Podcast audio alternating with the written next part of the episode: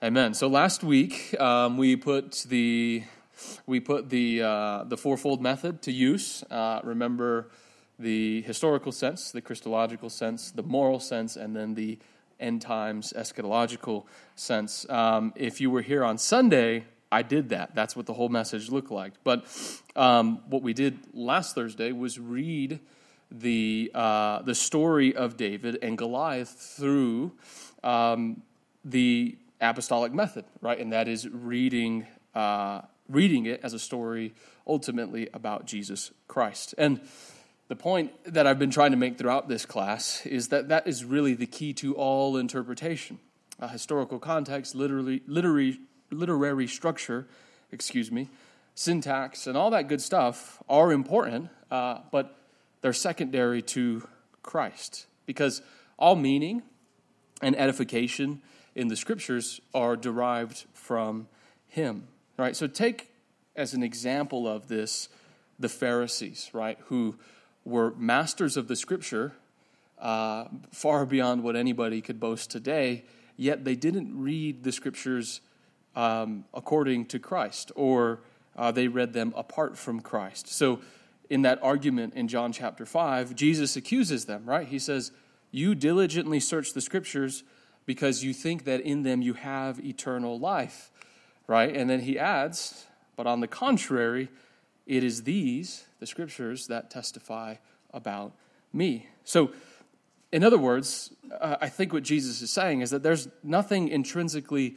life giving about searching the scriptures if one fails to discern uh, their true content and purpose.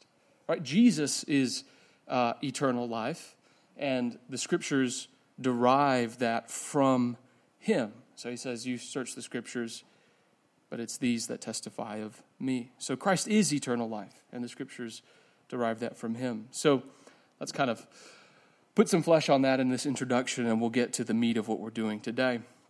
This comes from Hans Boersma, someone I've really learned a lot from over the course of this class. Um, actually, I want to go to seminary, and he's one of the teachers at the seminary that I want to go to, or online go to. It says he says, though historical types may chronologically foreshadow Christ. Ontologically, that's a big word, but I'll explain it in a minute. They follow him and are patterned on him. No matter where we are in salvation history, Christ is always the arche. What does that mean? The origin and principle. The historical unfolding of Adamic and Israelite history is but the shadow of the reality that is God in Christ. It's like we said, what he's saying there is a bit wordy, but the idea is really quite simple. And it goes something like this Though Christ comes later in the story, right? He, he doesn't come till the very end of the Old Testament history.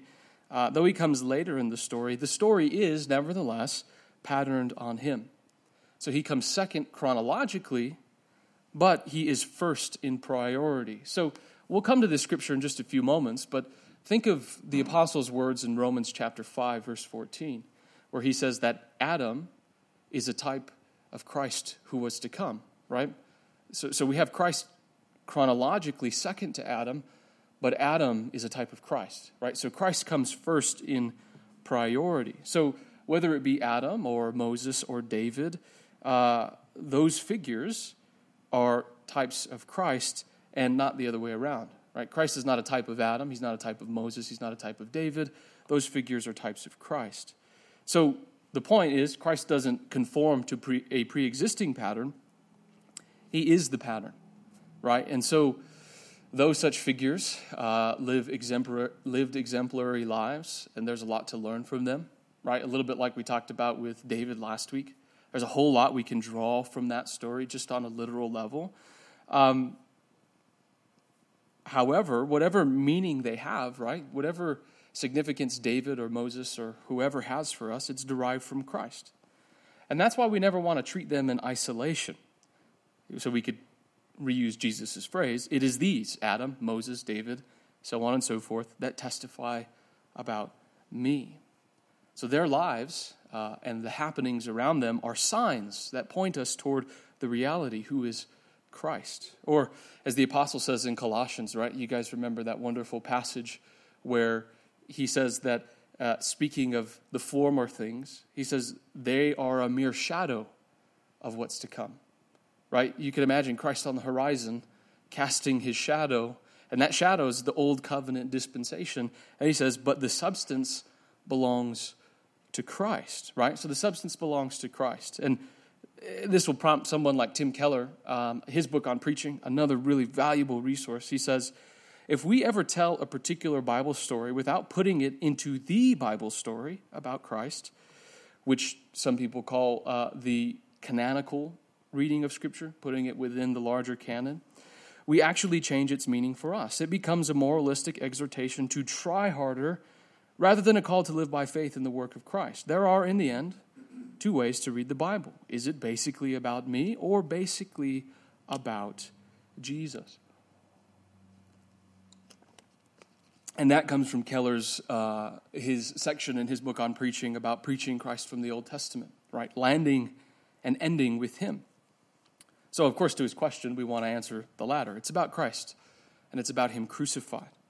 So we can start with David, but we don't want to end with David or simply remain with David. Our scripture is not our interpretation of scripture rather is not complete until we've moved from the shadow to the substance, from the sign to the reality, from the type to the archetype.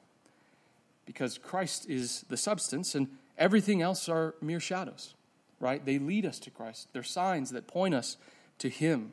So the ability then, and here's where we'll wrap things up and jump off into what we're going to do today the ability to identify him in the Old Testament scriptures um, is central to the interpretive task, right? It's these that testify about me. Now, we can disagree about the extent to how far we can find him, right?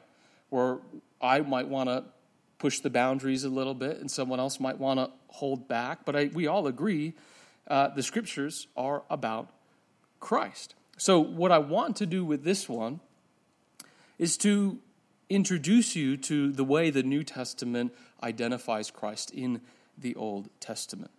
And really, it's, it's not so difficult. It's a matter of familiarizing ourselves with the history of Jesus. So, if we can know very clearly the, the, the contours and the steps of Jesus' life, um, we can go back to Scripture and know what to look for, right? So, the more we understand his story, the easier it is to see it present in the Old Testament. Um, so we know the archetype, then we can know the types that come before, the shadows that come before. So, a lot like last week, what we're going to do this week is leave theory behind, and we're going to get right to it. Now, what I'm going to do here is point out, and I've got the main ones there on the paper. I'm going to point out some types that are present in the Old Testament, but I want to show my homework along the way.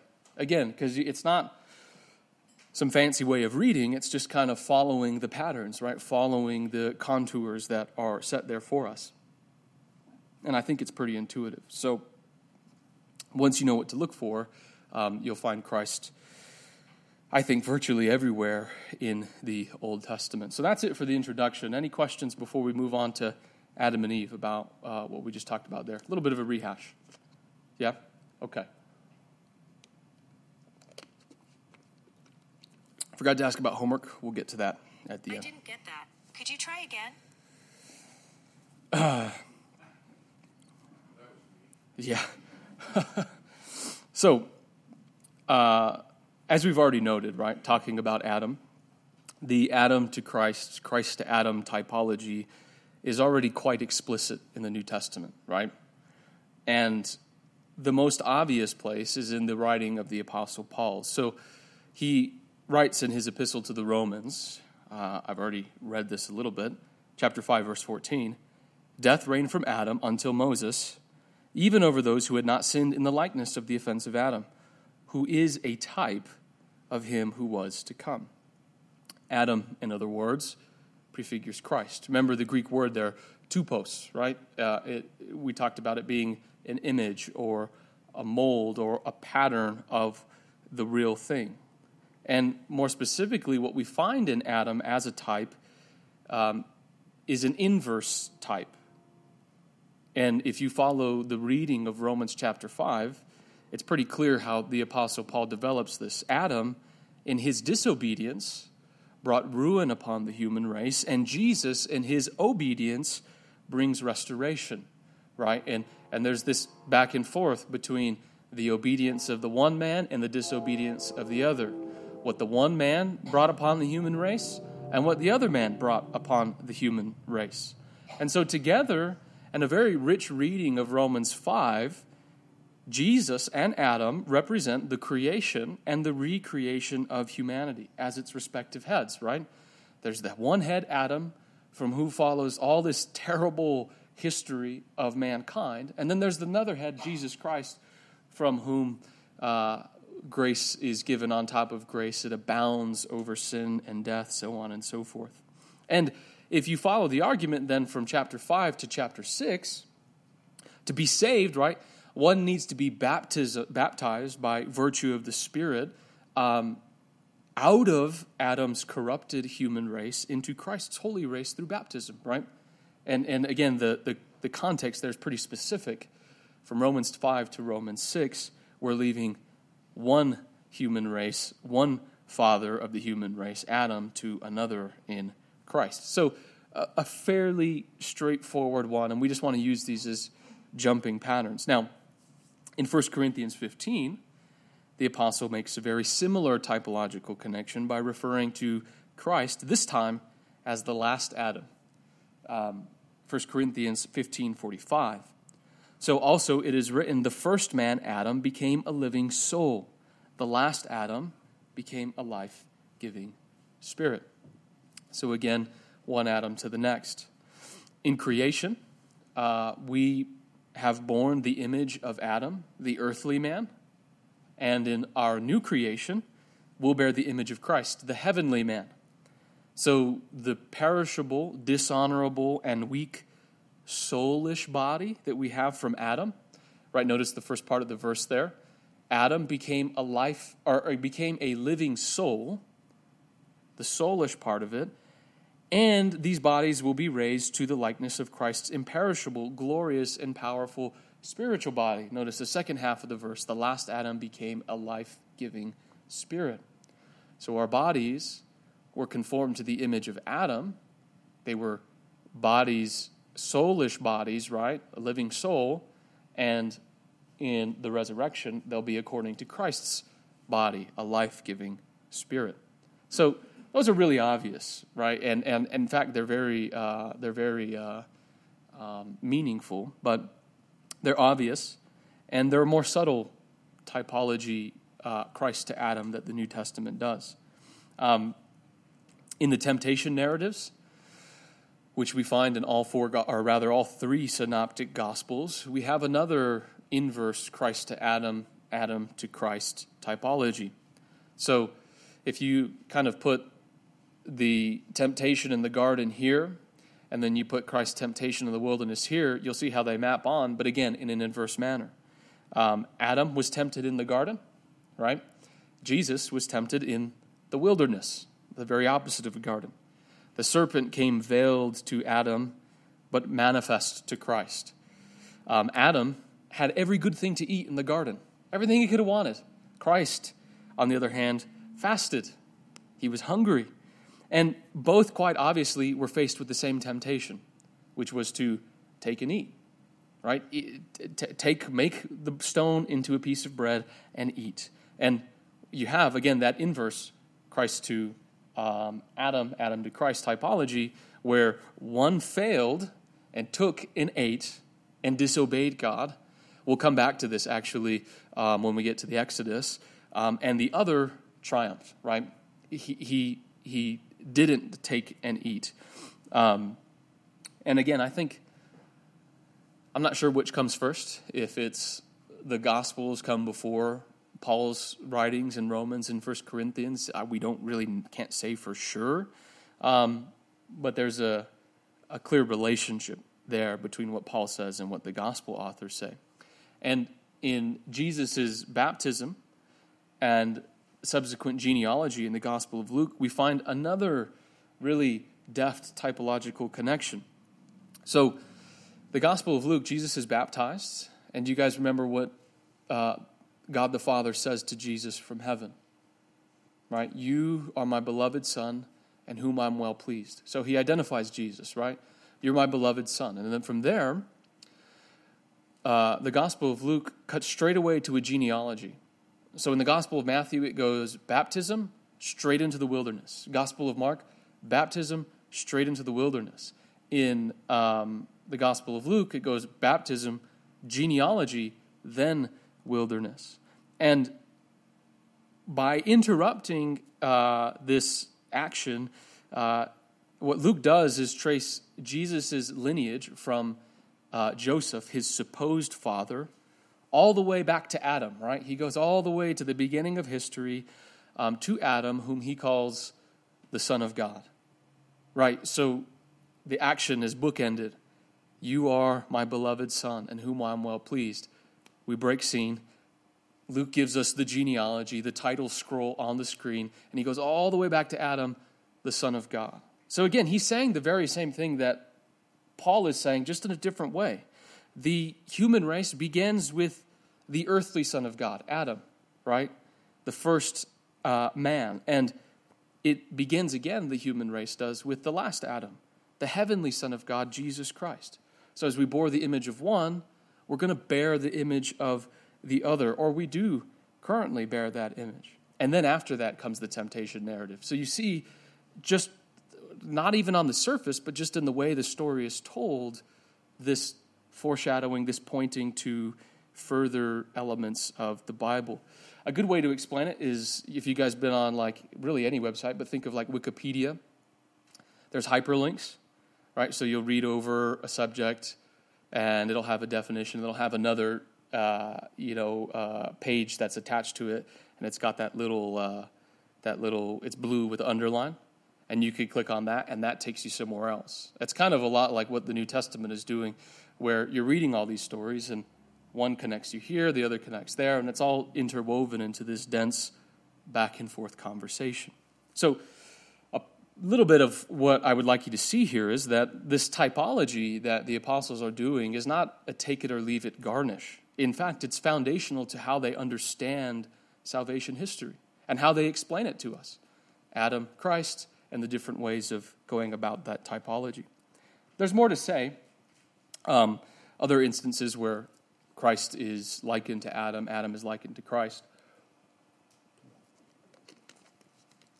Um, but I want to build on what we've learned. And so let me just ask a question. Since Adam is a type of Christ, then Eve is what? A type of? Anyone? Ty? Church, right? Really easy. Eve is a type of the church. You guys know this. Ephesians chapter 5. The Apostle Paul cites the Genesis 2 passage after the creation of Eve, and he, he cites, and the two, and they shall become one flesh, Adam and Eve. And then he says, our passage here, verse 32, this is a great mystery. Um, we're thinking Adam and Eve and just marriage in general, but he says, but I'm speaking with reference to Christ and the church, right? So somewhere along the lines, that Adam to Christ typology was revealed to the disciples. And the connections then from there on are pretty easy to make. Uh, he understands, the Apostle Paul does, the words of Genesis to refer, uh, I think, more properly to Christ and the church than to Adam and Eve. So let's go back to this uh, idea of shadow and reality, right? Um, human marriage, as it was first instituted in the garden, is the shadow. The reality is Christ in the church. So one points to the other, one looks to the other, and that's what the apostles see. So the mystery, and I like that word that he uses there, uh, the mystery, and that's what the church fathers would often call typology. They would just say the mystery of Christ being foreshown in the Old Testament the mystery hidden in the creation narrative, um, one that's been obscured from our view for a long time until Christ came, is the one that tells about Christ and the church. So look at how someone very fairly early on, Tertullian, kind of does this typology. He says if Adam was a type of Christ, Adam's sleep was a type of the death of Christ, who slept in death. Eve coming, coming from Adam's side is a type of the church, the mother of all living, as Eve is named later on in the story. So he takes the connection that is made in Ephesians 5, and then he goes back and then he looks at the details and he says, Oh, yeah, before Adam was given his bride, God put him to sleep, cut him open, opened it, took out the rib, and the text says, built a woman, built him Eve. So I think it's not too much of a stretch, especially when we consider um, a very interesting detail that the Apostle John is really keen to highlight in his telling of Jesus' crucifixion. Um, none of the other uh, Gospels record it, but John really wants us to see this thing. And notice the words he uses. He says, But one of the soldiers pierced his side with the spear, and immediately blood and water came out. And then he says this, And he who has seen has testified, and his testimony is true. So he says, one, he's testifying, his testimony is true. And then, and he knows that he's telling the truth, so that you may also believe. Three times he's like, I seen it, I really did see it, I promise I seen it, and I'm telling the truth. So believe me, right? And as Adam, right, we can just draw the connection, was put to sleep and was cut open from his side, right? Specific his side, and the rib was removed and Eve was made. Jesus was also put to sleep, so to speak, right? And that's a very common metaphor in the scriptures. He also had his side cut open, pierced with the spear, and out came blood and water. Now, again, that's an important detail because the apostle says, I saw it. Look, I'm telling you the truth. Commentators, however, disagree on what the actual significance of the water and the blood mean that came from Christ's side. But virtually all commentators, and I tried to canvass a broad spectrum here, they're all fair in fair agreement that it does refer to the church in some way. Um, so what you find in the church fathers is that they would say the blood refers to the Lord's Supper, the water refers to baptism, right? The sacraments of the church. And okay, maybe you want to go with that, maybe you don't. Others see, and I don't know, maybe this reading feels a little bit better.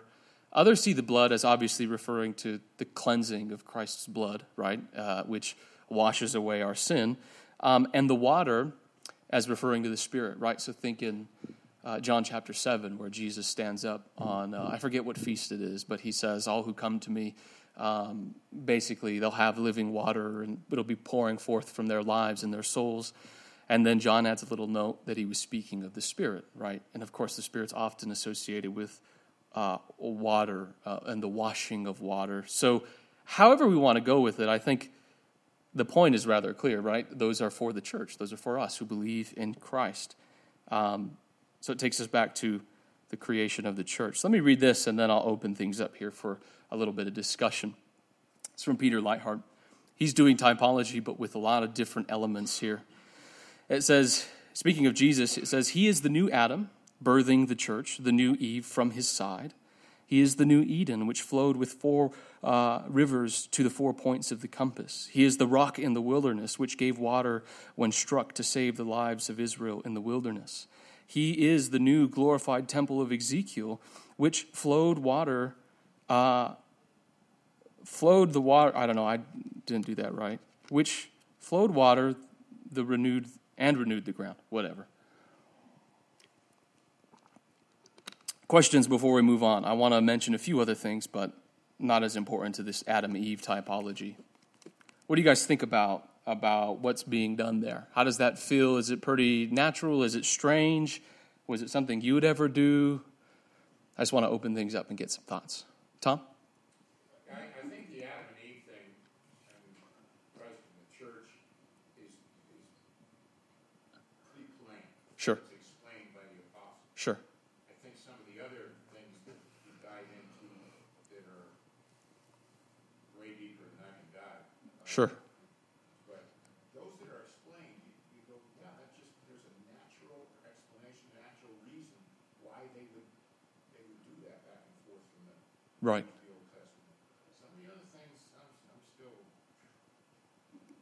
Anybody feel similar to that or different, Dad?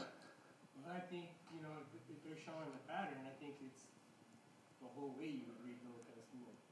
Yeah. I mean, it's not just going to be, why would it just be this portion and this portion, but not everything else?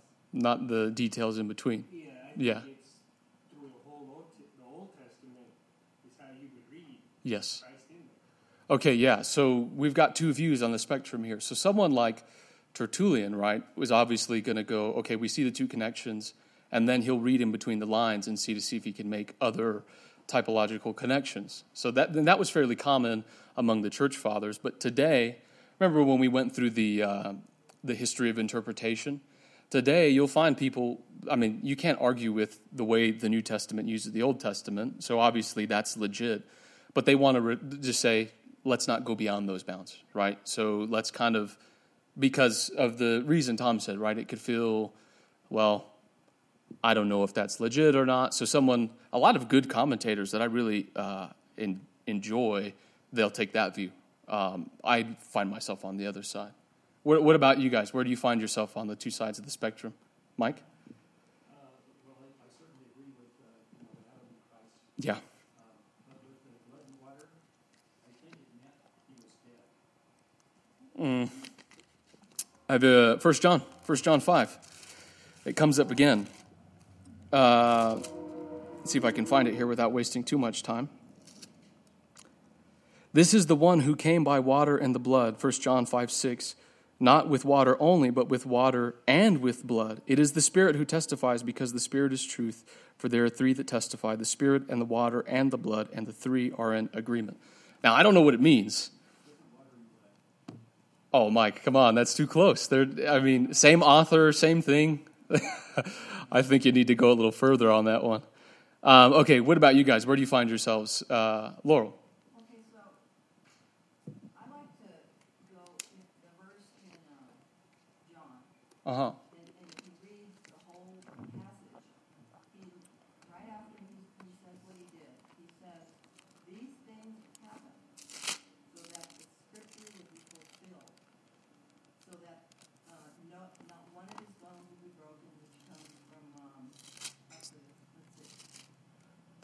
69, maybe? Psalm. Anyway, and as another scripture says, they will look on the one they have pierced. So when I read this, I see that this is a sign, just like John said, this, I'm going to tell you about signs, Yes. right? I mean, that's what he said he was going to be doing in his book. And so this is a sign that Yes. this is the Messiah. This is the Messiah. This is what was prophesied about him. And Yes. Look, it has come true. I, yeah, I'm in total agreement with that. But I can't, it's hard for me to see beyond that. Sure. And I, I mean, I think most people are willing to go and say, yeah, I'll go with what the, the typologies that are identified. I think there's a whole lot of value in going further. And I don't think what we said about the water and the blood, I mean, I think that's clearly identified by what John says in 1 John 5, that there is some significance to that, however we might understand it. So, uh, yeah, I just, my thought is that the New Testament are not identifying all of them and saying, okay, these are the only ones and stick to these. I think it's showing us how to read and giving us the key to say, okay, now go and do likewise, read in the same manner. Any questions on these kind of things? Add to the discussion. Tyler, did you have anything to say? You were kind of. I'm pretty in agreement with, with how you're kind of seeing things. It's like, you got the keys, use them. Yeah. Okay. Yeah. Yeah. That's that's that's my thought. And again, I'm not. It's up to the. Did you have something, honey? Nothing to add. I just agree with the the as an art history major. Sure. I think symbols are especially blood and water, like very obvious important themes in throughout the whole Bible. Yes. It seems like it means something. I mean, others seem like you've talked about the um, like cheeses and whatnot. I mean, I know. Right. but I think blood and Cheese isn't a common theme in the Old Testament, right? But blood and water are. Yeah, the rock that pours forth water. like heavy themes I think should kind of draw you in Right. like communion and s- things like that, the bread, body, you know, It- things like that should be kind of taken. Yeah. Yeah. So we'll go Tom, and then we'll come to you, Laurel. And the, the in, uh, Yeah.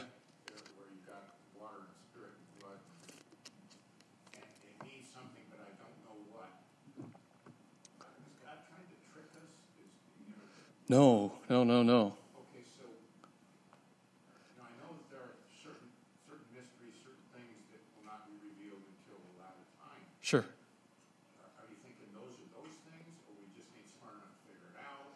No, no, no. I, I would say I don't know what it means because I've never really studied that passage in any depth. Now, I'm very fairly certain that what John is referring to in 1 John 5 is what happened on the cross.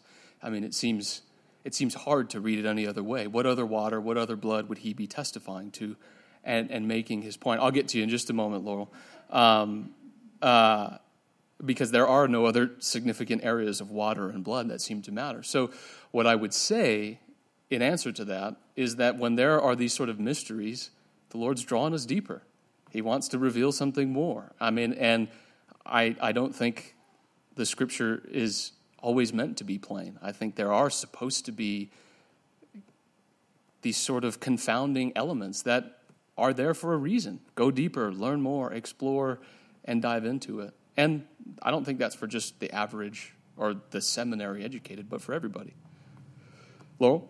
Okay, well, I can think of possibility. Sure. Another possibility, because remember, one of the significant things that happened was when he was baptized by John the Baptist, Yes. here comes the voice of God. Sure. That was a significant thing. That was water. And he came, this was like almost sort of the beginning of his ministry, you might say. Yes. That was a significant event. That was water. Massive. Okay, then he died Yes. on the cross. Of course, blood was shed. Yes. Another very tremendously significant event. So to me, I can see where you could find water and blood in those two events that could maybe fit this. I mean, I don't know. So Yeah. I think it's debatable. I mean, I would just want to draw them all in. I mean, kind of like Aaron was saying, there's a common thread in the water, in the blood that culminate in Christ. So I would be comfortable with bringing them all in. I mean, and I think there's clearly a way to reconcile all those that they're not contradictory in nature. Okay. All right. So let's keep the ball rolling here because we're going to get to some other ones.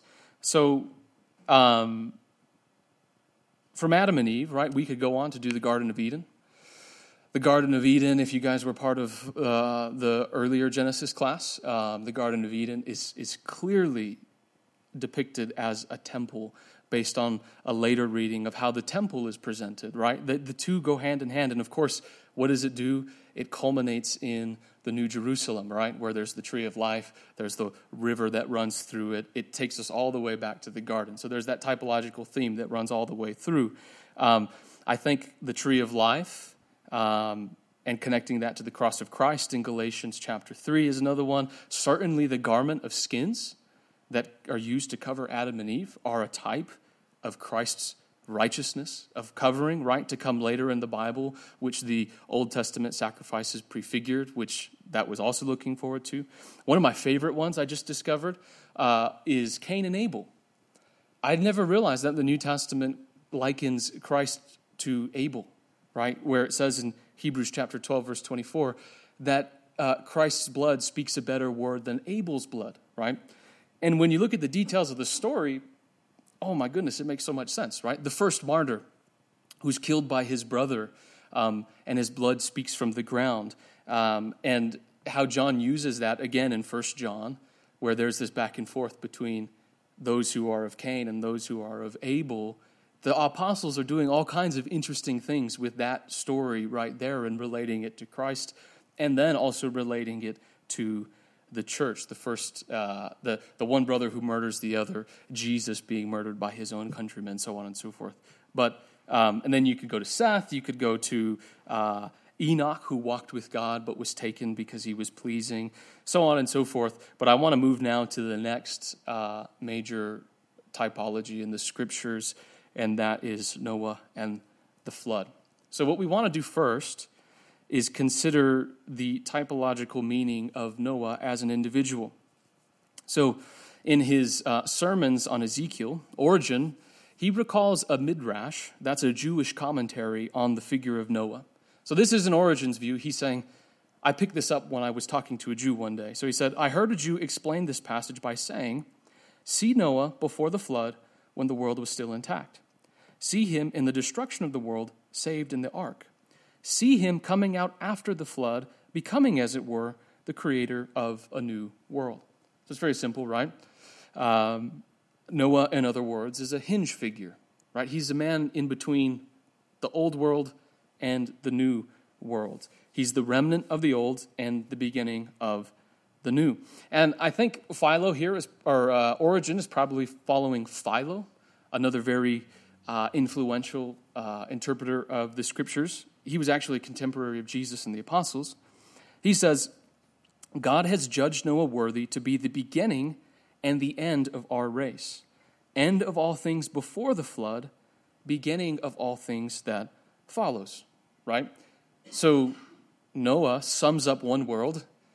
He's considered uh, righteous in God's eyes, and he's given grace.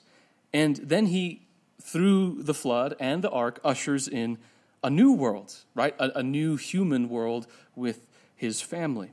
So, in that sense, um, and if we're just reading, we're not talking about Christ just yet, we're just reading the story of Genesis as it's read up into the point of Noah, he's clearly, Noah is a messianic type, right? He's, he's, he's a new Adam, so to speak. Um, Noah's name, it sounds like the Hebrew word for rest, right? There's a pun, commentators will tell you his name sounds, it's almost the exact same word for Hebrew uh, uh, rest. And when his father Lamech named him, this is Genesis chapter 5, 29.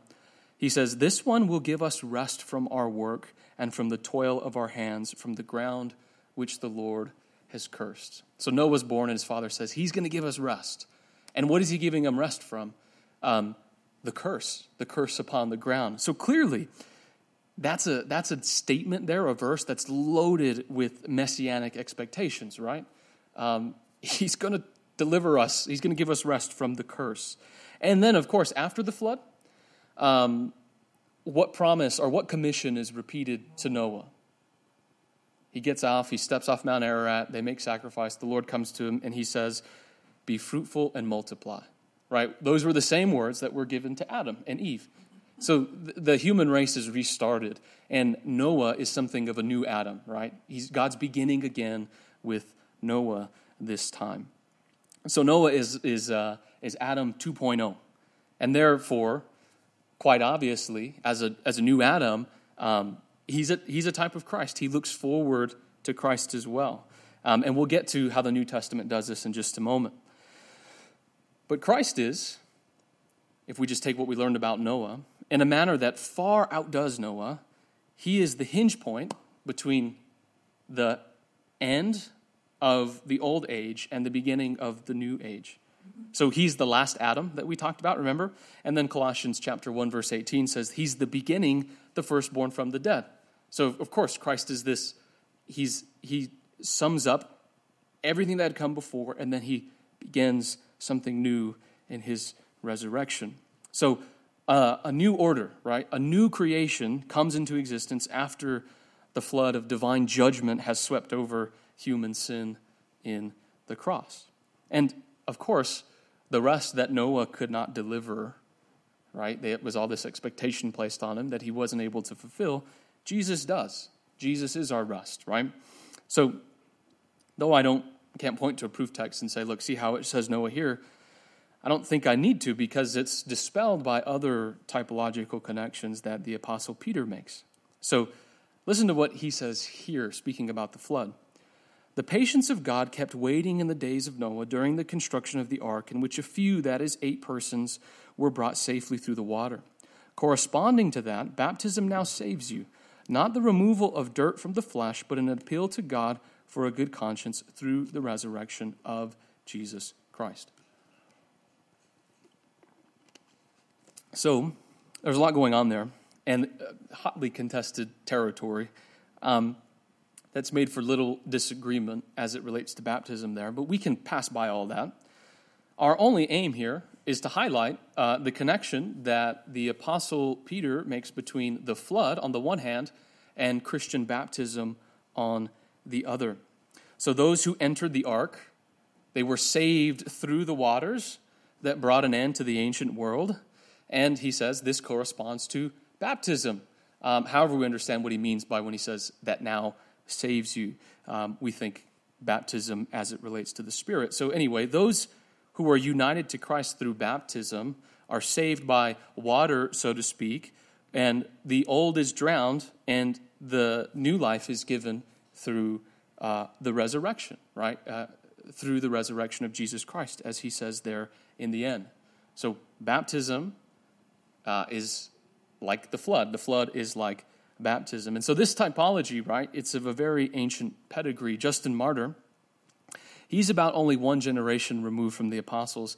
He writes in his dialogues Now Christ, the firstborn of every creature, is become the head of a new race, which has been regenerated by him through water, faith, and wood, which embraces the mystery of the cross, as Noah, together with his family, was saved by the wood of the ark carried on the waters. So, um, let me say one more thing and then we can talk. So, we can push these typo- typological associations still further. Um, again, if Noah, uh, if Christ is Noah, if that's the typological association, then the ark must be, once again, what? Uh, his body, the church, right? We are baptized. What are we baptized into? The, the body of Christ. We're baptized into Christ. And only by being in Christ are we saved, right? There's no salvation outside of Christ. There's no salvation um, without being united to Him. Uh, in the same way, right? They get in the ark. There's no salvation outside the ark. Other than that, you're you're done so. So Christ, head and body, is the ark that shelters humanity from the coming judgment. Of course, it's not the church that saves, right? That's not what we're saying. But that the church is the company of the redeemed. It's the company of those who are saved. So you can't be you can't be spared from the judgment to come. We'll get to that. Uh, actually, right now, you can't be spared from that judgment without being in the ark, so to speak, who is Christ. So we mentioned that judgment. So look at also what the scriptures do with that. This is Second Peter now. It says, The earth was formed out of water and by water, through which the world at that time was destroyed, being flooded with water. But by his word, the present heavens and earth are being reserved for fire kept for the day of judgment and the destruction of godly, ungodly men. So, one judgment, the ancient watery judgment, prefigures another judgment, the future and fiery judgment. And of course, as Jesus says, just as it happened in the days of Noah, so will it be in the days of the Son of Man. The flood um, prefigures the salvation of the righteous and the destruction of the unrighteous. Um, first on the cross, and what Jesus does, and then again at the end of time when he comes in his, his second coming. Only those in Christ who have entered the ark, right, so to speak, shall be delivered. We will be saved, the Apostle Paul says, yet as through fire, while that same fire will consume the others. So there's a watery judgment, saved in the ark, fiery judgment, saved in Christ. Um, let's see. Okay, let me open things up now. How do you, what about this uh, Noahic uh, flood typology? That's one of my favorite ones in the scripture. I love the, the hinge of old to new in Christ. Any questions? More straightforward or less, Dan? No, I think it's pretty straightforward. I, I just go back to Matthew five eighteen, where it says, "Now when God has killed us uh, before the earth and you know, mm pass away." Why would he say that? For a stroke of a letter to the smallest letter, that all would be fulfilled. You know, there's there's so much more in there that we got no idea. And I think by doing this, we unlock some of that out. Will we ever know it all? No, not until the Lord, you know, reveals everything to us. Yeah. But why would you have that saying in there if there if there's not meaning behind it? Know, did he just did he just throw that in there to make it sound cute, or is it really Mm-hmm. something to it? Mm-hmm. If, if it's all the way down to the little stroke that has to be fulfilled, there's so much more in there. Like I said about the genealogies last time, Right. if, if that's just in the genealogies of Jesus Christ and, and his resurrection, I, I think it, not to read the Bible that way, it, I don't know how you can't. Mm-hmm. And I, I guess I don't understand um, what's wrong of not looking for that in the Old Testament. Because if you do find something and, and, you, can, and you can relate it, I, I think it just makes you makes you grow. You know, it, I'm not, it's not everybody's gonna do it. Not everybody's gonna find it something in there. but I, I, again, I don't think it's a bad thing. I think it's a good thing. if you can look through the Old Testament and compare it to Jesus and find him in there, because like I said before, I think he's on every sentence, every letter that's in there. Yeah. Yeah. So,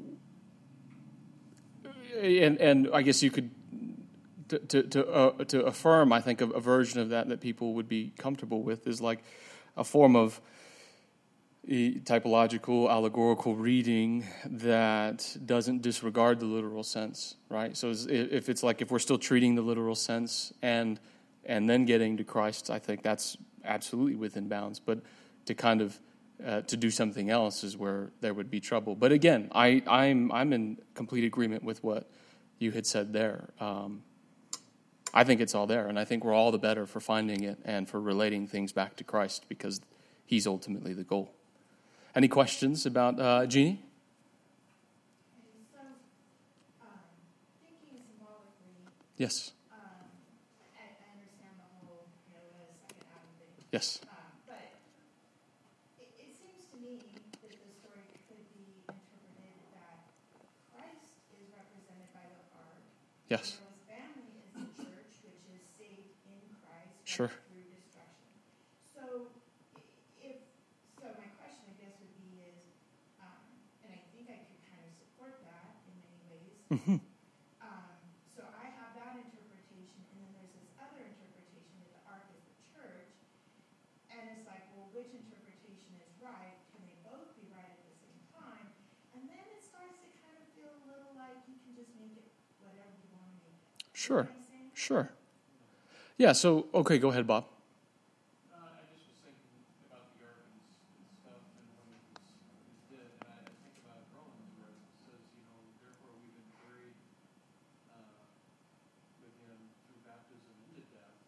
coffin, if you will, Yeah. we were, are the old flesh Yes. was buried in the coffin, and we emerged on the other side and walked into the life Yes. the flood. And you have water, water could be judgment or destruction. Yeah. Okay, so let me say two things, right, to, to what was being said there. Is the so there's there's one element that you mentioned, Jeannie, of the arbitrariness, right, where where okay, well, I think it could prefigure this, or I think it could prefigure that, and then you kind of get some weirdness. Now, I would just say you do, that happens all over the Scripture. If we're reading a plain reading, right, in, let's say men's Bible study, we don't even agree about that. We all come from a different direction. So I think you're going to run into that whatever you do. Um, but the other element is I don't think it's meant to be uh, hard and fast. This is equated with this. This means it can only mean this, right? Nobody said anything untrue there, right? And what's being done is you're drawing out meaning as it pertains to the Christian life. Like the story of the flood for us, unless we're going to pull out some principles, it doesn't really mean anything to us until it's related to the realities of the Christian life. And so, however you get there, as long as it's not like blatantly false, I'm fine with that. And, and I think the scriptures are fine with that. And also, like, I would just say, Christ and the church, I, I don't want to make a distinction there between the head and the body. Because that's what Paul does in 1 Corinthians 12, right? Where he just basically says, as we're made up of many members, he says, so is Christ. Christ is the head plus the body.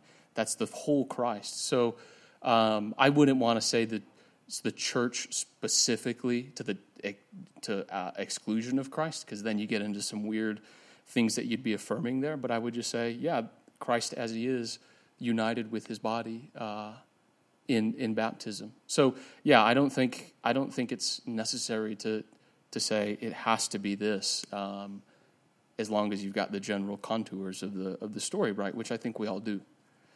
Any questions on that one, uh, Tom?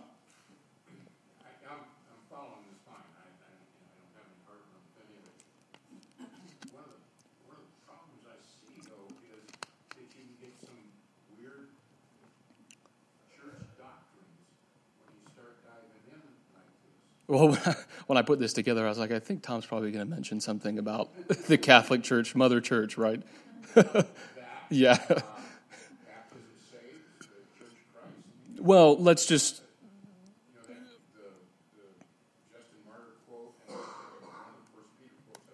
Sure.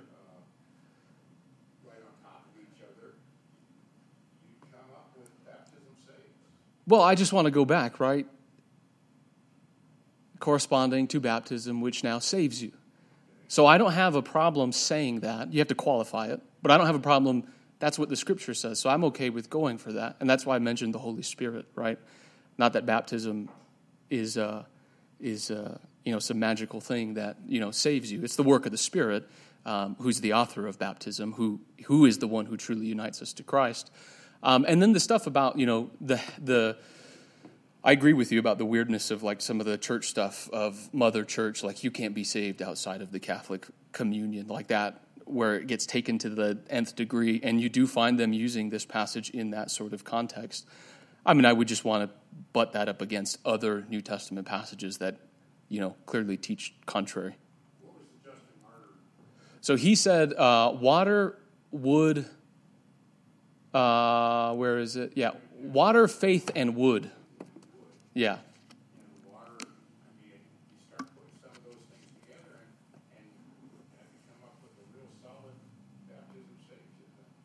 Yeah, I mean, again, it just depends on how you understand it. So, I, what did what did Justin Martyr actually believe about baptism? Because I don't think he's saying there anything different than what we found in Second Peter. Baptism saves you. Here, he's just saying, right, we're saved. He actually hedges a little bit. He says wood, faith, and water. Go ahead, Bob. Yeah, context, about that, that it's your intent, okay? It's not the wash, it's not the physical washing, uh, what your intent is, and that is you want to appeal to God for a good conscience. So again, I would agree with that. I'll get to you, honey. Uh, I'll, I agree with that totally. Um, but he just still says baptism saves you. So again, I have no problem saying those words because the scripture says them. And if the scripture says it, then we shouldn't be afraid to say it. So, um, yeah, I would just want to qualify what that means. And what does Justin Martyr actually mean? I mean, is that a doctrinal statement on baptism? I'm not sure. I don't think so. Um, so, so yeah, I think, I think trying to You're using it to build your argument, somebody else is using it to build But again, Tom, that can be done with anything. I mean, it's just the nature of and a quote pulled from its context. Honey, Okay, so for me, Yeah. rather than going more, if I were to read that and say, oh, baptism saves, I guess that's how it is.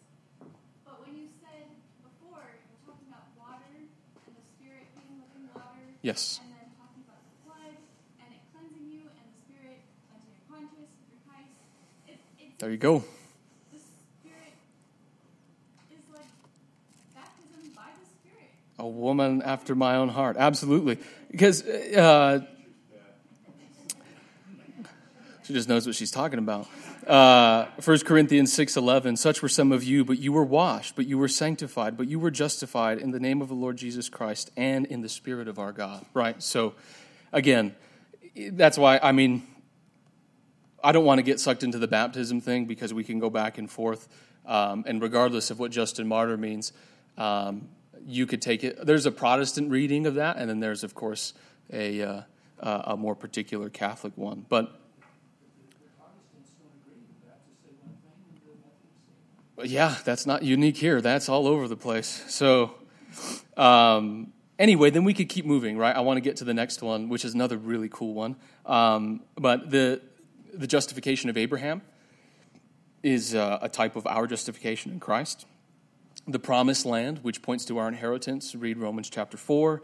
Uh, Melchizedek, the priest king, who offers to Abraham, uh, what does he give him? Wine and bread. I mean, if that ain't Jesus Christ, I don't know what is. Uh, Hagar and Sarah, who stand for the two covenants, Galatians chapter 4. Um, uh, the Apostle Paul there, the destruction of Sodom and Gomorrah. We've already talked about that one in one of my past sermons. Um, and still many others, right? And when you see how many of the New Testament authors identify, um, you've already got most of Genesis right there. And then um, we move now to Isaac, um, and two things about Isaac his birth, and then when he's sacrificed. And this is, oh, it's so good. So, Isaac, even before had Christ had come along, um, he had already begun to, to have unique figural significance in Jewish literature apart from Christ. Um, so, Philo, whom we've already consulted, he interprets the birth of Isaac as a divine one, right? Um, it, it, it's from above, it's a supernatural birth. And so, um, listen, listen to what he says. He said, God is the author of laughter. That's Isaac's name, remember? That's what it means. And joy. So that we must not think of Isaac as of normal birth, but as the offspring of the unbegotten, right? The offspring of God. If Isaac means laughter, it is God who causes the laughter, according to the trustworthy testimony of Sarah, and he ought then logically to be called the father of Isaac. So remember the, the, the context, right? Abraham is an old, old man, well past the age of childbearing. Sarah's womb, for all of her life, had been barren. She couldn't have children. And so, what Philo is saying is that when Isaac is finally born, he's like, it's better to speak of Isaac as the, the son of God rather than the child of, uh, of, uh, of, of uh, uh Abraham and Sarah. And in fact, in another place, I, I, I couldn't, couldn't find the exact quote, but I found in one of the other books that I read, he called the birth of Isaac a virgin, virginal birth, uh, the birth of, again, a virgin birth. Kind of going in that direction. Now, Christ, there's no interaction between these two as far as we know. So, Abraham and Sarah, being far beyond the age of natural childbearing, Isaac's birth is from above, right? It's a heavenly birth, not by human agency, but by the Spirit of God. And that much is clear um, from the reading of Scripture. And I think just in that quote, and then Isaac calling, or in Philo calling the birth of Isaac virginal, it, it's pretty wild to me how close he's getting to the truth without knowing it, right? Cutting an outline of Christ without understanding. So remember, Abraham, he had two sons Ishmael first, right, according to the flesh, um, and then Isaac according to the spirit. So remember, Abraham was despairing because he couldn't have a child, and so he grasped at the promise, and him and Sarah, mainly Sarah, concocted a plan for him to take Hagar and have a child with her. Um, and they had this son who was conceived apart from the promise of God. And then immediately after that, God institutes circumcision, right? And he says, Abraham, you're trusting in yourself, um, that you can do this on your own. So he says, go ahead and give it a snip Stop trusting in your power to fulfill my promises and trust in me, right? That's the point of circumcision, right? You're not trusting in the flesh anymore. It's being cut away, and you're putting your trust in God. So, Abraham now, he's not a fleshly man any longer, right? He, he's gone through, um, and in fact, uh, circumcision is a type of baptism. Colossians chapter 2, read that one. Um, but he's no longer a fleshly man. And now, after circumcision, the promise is repeated to him. God visits Abraham and says, Your wife will bear you a son, and you shall call his name Isaac. And Isaac, the Apostle Paul tells us, this is Galatians chapter 4, is a child of promise born according to the Spirit, right? He's born according to the Spirit. So Isaac, in his birth, um, anticipates Christ, the true child of promise, not metaphorically but quite literally born according to the Spirit. Look at what uh, the Gospel of Luke, chapter 1, verse 35 says The Holy Spirit will come upon you, and the power of the Most High will overshadow you, and for that reason the child shall be called the Son of God. Literally, of the Holy Spirit, right? So, what was shadowed forth in Isaac is fulfilled in Christ. So, Isaac is from above, in a sense, right? We're, we're speaking metaphorically here. Yet, according to an earthly manner, right? He still has a human father and a human mother. Isaac is far outdone um, by Jesus, who's born from above, yet not through man, but apart from man in the Spirit. He's truly the Son of God, um, and he prefigures Christ. Now, the reason I say this is because the Apostle Paul says that Isaac also prefigures us who are in Christ. Listen to what he says in his uh, extended allegory at the end of Galatians 4, verse 28. And you, brethren, like Isaac, are children of promise. But at the time he who was born according to the flesh persecuted him who was born according to the Spirit, so it is also now. So as Ishmael used to persecute Isaac. He says, so it's now. The Jewish people, the Judaizers, still persecute the church, flesh and spirit. He says, But what does Scripture say? Cast out the bondwoman and her son, for the son of the bondwoman shall not be an heir with the son of the free woman.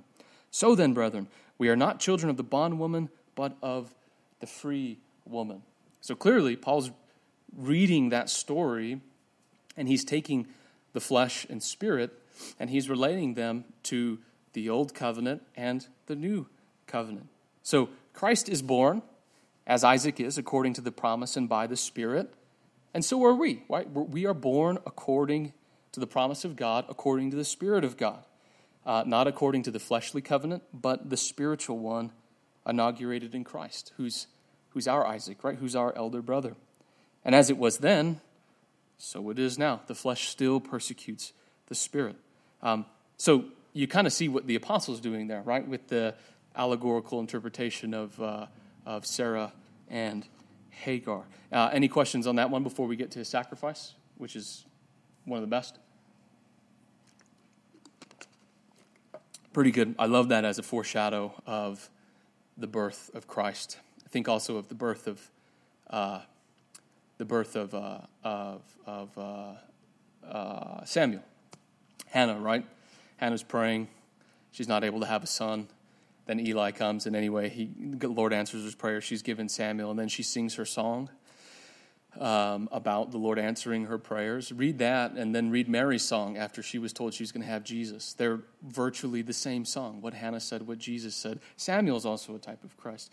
By that, also Noah is in his miraculous birth, and on and on. There's all sorts of ones that all lead up to the virgin birth, all foreshadow it. But anyway, we start with his birth and we'll end with his uh, well his the sacrifice which comes toward the end of well i guess the middle of his life but it culminates in this sacrifice.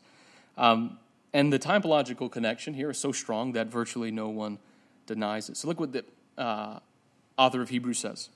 Chapter 11 verse 17 by faith abraham when he was tested offered up isaac and he received the promises and he who had received the promises was offering up his holy his only begotten son. Notice the language. Who else has an only begotten son? Um, it was he to whom it was said, In Isaac your descendant shall be called. And then he said, He considered that God is able to raise people even from the dead, for which he also received him back as a type. Right? So he got, after you know the, the, the sacrifice that didn't go through, he received him back, and he said, as a type. Literally, translated, if you look, there should be a footnote in your Bible on that passage that says, as a parable, right? And what do we know parables to, to do? They're saying one thing, but they're communicating another. So he says, Isaac's sacrifice and his reception back is a parable. So it's a story that means to tell something else. And of course, it's a story identified here about Jesus' resurrection. Isaac is given back. The father spared not his only begotten Son and received him back in the resurrection for our salvation. And of course, that means that the sacrifice of Isaac, not just receiving him back, but the sacrifice is also a type of the cross. Look at this wonderful quote from John Chrysostom in his sermon on this passage. He says, All these things were types of the cross. That is why Christ said, Abraham rejoiced to see my day. He, he saw it and was glad. How did he see it? Considering that he was born so many years before in type and in shadow. A lamb was offered for Isaac, and a spiritual lamb was offered for the world. The reality had to be depicted beforehand in type. Consider, I beg you, to what extent everything had to be told in advance. In both instances, we have an only son. In both instances, only one who is greatly loved. The first was offered as a victim by his father, so the latter offered by the father. The type carries us a long way, but how much further does the reality go, right? So you see shadows and reality. But Isaac wasn't sacrificed, right? Abraham lifted up his hand to finish the deed, and God stopped him. Literally, an angel stopped him. And he turned, what? And there was a ram caught in the thicket that was offered in the place of Isaac, right? It was in his place. And the church fathers, now, this is the one area where I'll agree. Sometimes it feels a, a little, maybe we're going too far, but I want to show you what they at least thought. Um, they thought that the ram was also a type of Christ. Um, so it's a double typology. Isaac is a type of Christ, um, and so is the ram. Um, and the church fathers said that the the two types, or the two, the Isaac and the ram, were the two natures of Christ. So this comes from Tertullian. So we have his divine sonship on one hand and his human servitude on the other. He says, "It is not easy to see how this is rather is it not easy to see how this applies to Isaac, who was not sacrificed, and to the ram who was. Christ is the word of God, but the word made flesh." There is in Christ something which comes from above, and something which took the form of human nature. Christ did indeed suffer, but in the flesh. He endured death, but the ram is a type of his flesh. Isaac is a type of the Word who dwells in immortality. He is both the victim and the one who offers. So, again, we might not want to put that much weight on Tertullian's interpretation, but I do think there's something suggestive about the ram, right? I think maybe Augustine had a better um, interpretation. He related the, the ram stuck in the thicket, literally a bush, right? Caught by its horns. He, in his sermons, related that to the crown of thorns placed on Jesus' head. Now, regardless, if we don't want to do that sort of typological uh, reading into the very details, um, man, I just think the image of a ram caught in the thicket, trapped um, in, you know, the the the, the sorry the uh, the the, the weeds that spring up from the cursed earth um, speaks very vividly in one way or another to Christ as the one who, who, who bears our sin and who suffers on our behalf. So, any questions about the Isaac typology? Mike.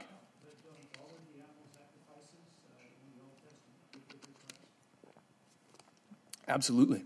Absolutely. Oh, so why not the ram? Okay, yeah. If you, I'm, I am comfortable going there. Um, I feel like I'm uh, probably a little more comfortable than most, but I just wanted to hedge a little bit because even I can kind of, I'm like, eh, maybe not. Um, but yes, I agree. Um, I hope in maybe the next couple years to do a series on Leviticus and to do that kind of typological reading. Dan.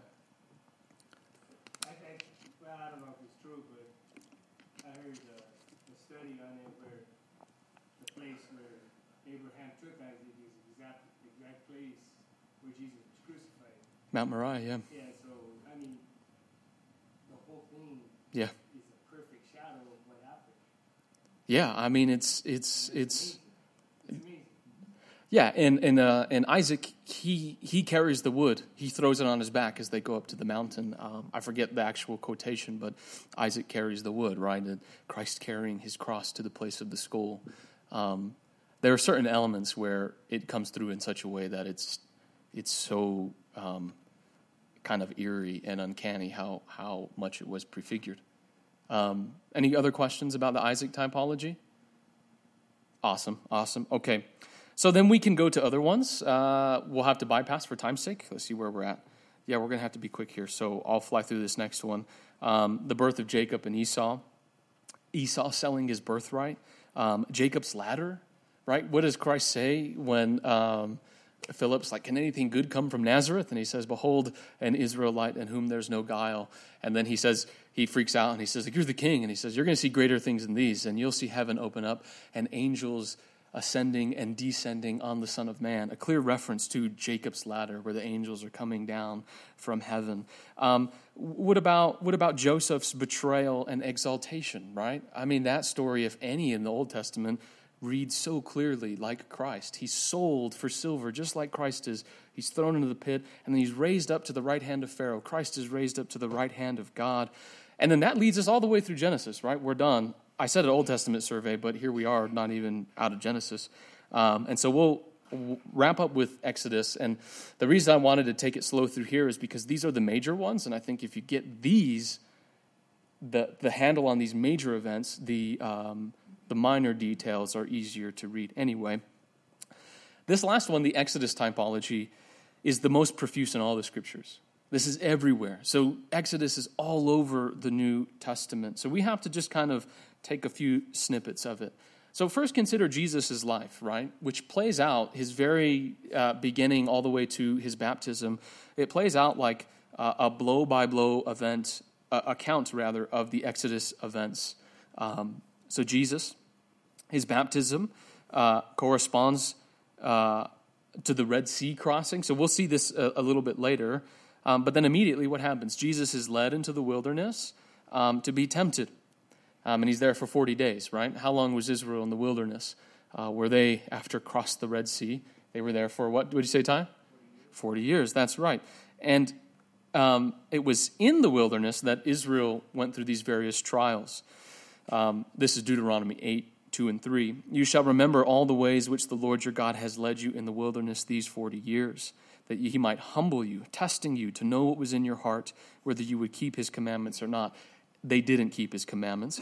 Um, he humbled you and let you be hungry and fed you with manna which you did not know, nor did your fathers know, that he might make you understand that man does not live by bread alone, but man lives by everything that proceeds the mouth of the Lord. So this passage strongly, explicitly prefigures the temptation accounts, where what does Jesus do? He quotes from these very words, right? He's tempted 40 days, like the 40 years, and he says, he says to Satan, Man shall not live by bread alone. He quotes from this very passage. So Jesus was tempted to create, you know, on and on, all the associations go. And presented to us is a theological truth, right? Jesus is the fulfillment of Israel.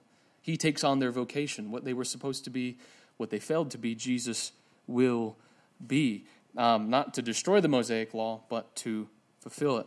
And then after that, uh, what does Jesus do? He goes to the mountain, um, uh, the mountain uh, where he gives the Sermon on the Mount.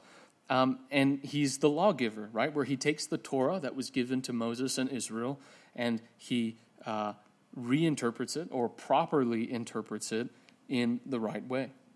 Remember the prophet that we talked about a couple weeks back? He's the prophet that Moses talked about, one like me whom you should listen to. Um, and there's other ones, right? Of course, Jesus uh, flees Herod and he goes to Egypt. It's an inverse of that typology, right? Um, Pharaoh is not in Egypt, he's in Israel. And rather than fleeing away from Egypt, he flees to Egypt and then comes back. So it's that same typology, but reversed. Elsewhere, um, think of Jesus' death res- and, and resurrection. In Luke chapter 9, verse 31, it's called an exodus. So Moses and Elijah were talking with Jesus about, um, our translations say departure, but it's literally the same word, the exodus that he was about to accomplish. The Apostle Paul says in 1 Corinthians 5, Jesus is our Passover. Through him, death passes over us as we flee safely away from our enemy. So the entire Exodus event, from Israel's slavery in Egypt to the conquest of the Promised Land, becomes um, a figure of the salvation brought about by Christ. And so, look, we've already treated this passage, so I'm going to just briefly move through it. Um, this is the one where the apostle takes the um, the uh, the the water and that come from the rock and the bread, the manna from heaven, and he relates them to um, baptism, the Lord's Supper, and he says that the rock was Christ. A very wild allegory that he jumps into there. Um, so on and on and on, and then of course our baptism, I think, is also a type of the Red Sea, right, where our enemy is drowned, so on and so forth, and we come through the waters onto the other side.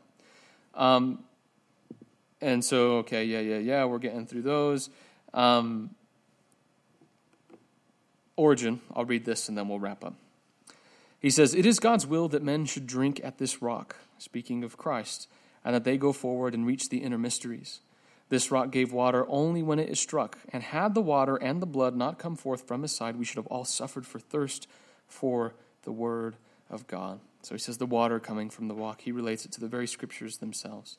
And so Anyway, um, then we can go from there and go on and on and on about Moses' staff, Moses himself, Moses' raised hands in battle, the rituals and the institutions of the law, the law itself, the feasts, the tabernacles, the ark, the priesthood, the sacrificial system, the temple veil, the holy things of the tabernacle, and so on and so forth. They all point to Christ um, so vividly. Um, or you could also add uh, the first priest, Aaron, the Day of Atonement, the year of Jubilee, the wilderness generation, the bronze serpent, the zeal of Phineas.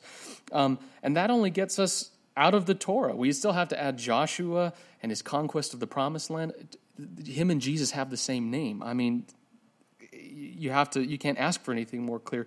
Rahab and the fall of Jericho, Gideon, Samson, Boaz, the kinsman redeemer, right? Um, the miraculous birth of Obed. Um, then comes Samuel, the capture and return of the ark, David, the de- defeat of Goliath, the city of Jerusalem, the office of the king, Solomon, the temple, Elijah the prophet, Elisha, his protege, Hezekiah, Josiah, uh, Cyrus, and so on and so forth. We haven't even talked about um, Job, the Psalms, the Proverbs, wisdom itself in the Proverbs, the Song of Songs, and then all the prophets.